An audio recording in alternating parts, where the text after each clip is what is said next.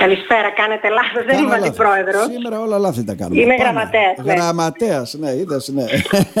δεν πειράζει, σιγά σιγά. Αυτά αλλάζουν, η δουλειά όμως συνεχίζει να γίνεται. Εξάλλου, σε ένα σύλλογο νομίζω όλοι είστε όλοι μια ομάδα. Ακριβώς, δεν, δεν, έχουν, δεν έχουν αξία και σημασία οι θέσεις. Έτσι ναι, ακριβώς. Ναι. Ε, τι κάνετε, τι ετοιμάζετε, ε, ποιες εκδηλώσεις θα γίνουν, πώς το, έτσι, το έχετε προγραμματίσει; Λοιπόν, να σας πω ότι τα τελευταία χρόνια ε, μας έχει έτσι εμπιστευτεί ο Χρήστος Χατζόπουλος στην διοργάνωση των χελιδονισμάτων. Ε, μια δράση που την αγαπάει πολύ ο Χρήστος. Ε, μας εμπιστεύτηκε λοιπόν και εμείς την έχουμε αγαπήσει και, και εμείς πολύ και προσπαθούμε να την εμπλουτίσουμε και να την αναδείξουμε όσο περισσότερο Με κέντρο λοιπόν τα παιδιά και την άνοιξη που έρχεται, ε, το Σάββατο 2 Μαρτίου, 10.30 από την πλατεία, θα ξεκινήσουμε μια μουσική έτσι διαδρομή ε, για να φτάσουμε στο πάρκο της πόλης, στο πάρκο της Αγίας Παρασκευής, όπου εκεί θα διεξαχθεί και όλη η δράση της γιορτής. Ναι. Ε, ο Χρήστος φέτος πρωτοτύπησε, έχει μελοποιήσει ποίηματα του Γιώργιου Βυζινού, αυτού του μεγάλου έτσι, πεζογράφου και ναι, ποιητή ναι, Θρακιώτη. Και σύλλογοι του νομού μας και ανάμεσα σε αυτούς και εμείς που είμαστε διοργανωτές, τα, τα παιδάκια θα χορέψουν τα ποίηματα, τα μελοποιημένα ποίηματα σε ρυθμούς έτσι, παραδοσιακούς.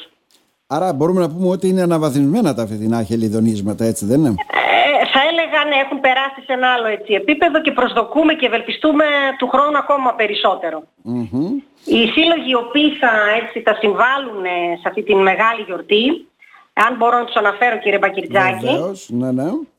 Ε, εκτός από το δικό μας το σύλλογο θα είναι το παιδικό τμήμα του Συλλόγου Ευρυτών, του, του Πολιστικού Συλλόγου Κοσμίου, το Συλλόγο Ποντίων Κομωτινής και Περιφέρειας Έξινος Πόντος, του Μορφητικού Ομίλου Κομωτινής, του Πολιστικού Ομίλου Ξυλαγανής, του Μορφωτικού Συλλόγου των Εθράκη Διαβούντων Σαρακατσάνων και του Συλλόγου Καπαδοκών Ομουροδότης ο Άγιος Βασίλειος.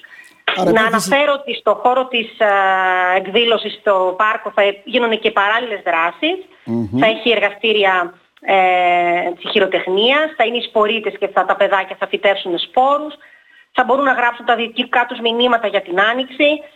Ε, θα είναι μια μεγάλη έτσι, γιορτή των παιδιών και της Άνοιξης. Μάλιστα. Ε, ε, είναι πολύ πιο διαφορετικό από ό,τι αντιλαμβανόμαστε και καλά κάνετε και το εμπλουτίζετε γιατί για να παραμείνουν θεσμικά κάποια πράγματα ουσιαστικά θα πρέπει να αποκτούν έτσι και μια άλλη διαφορετική διάσταση κυρία Ζηζητήρ μου.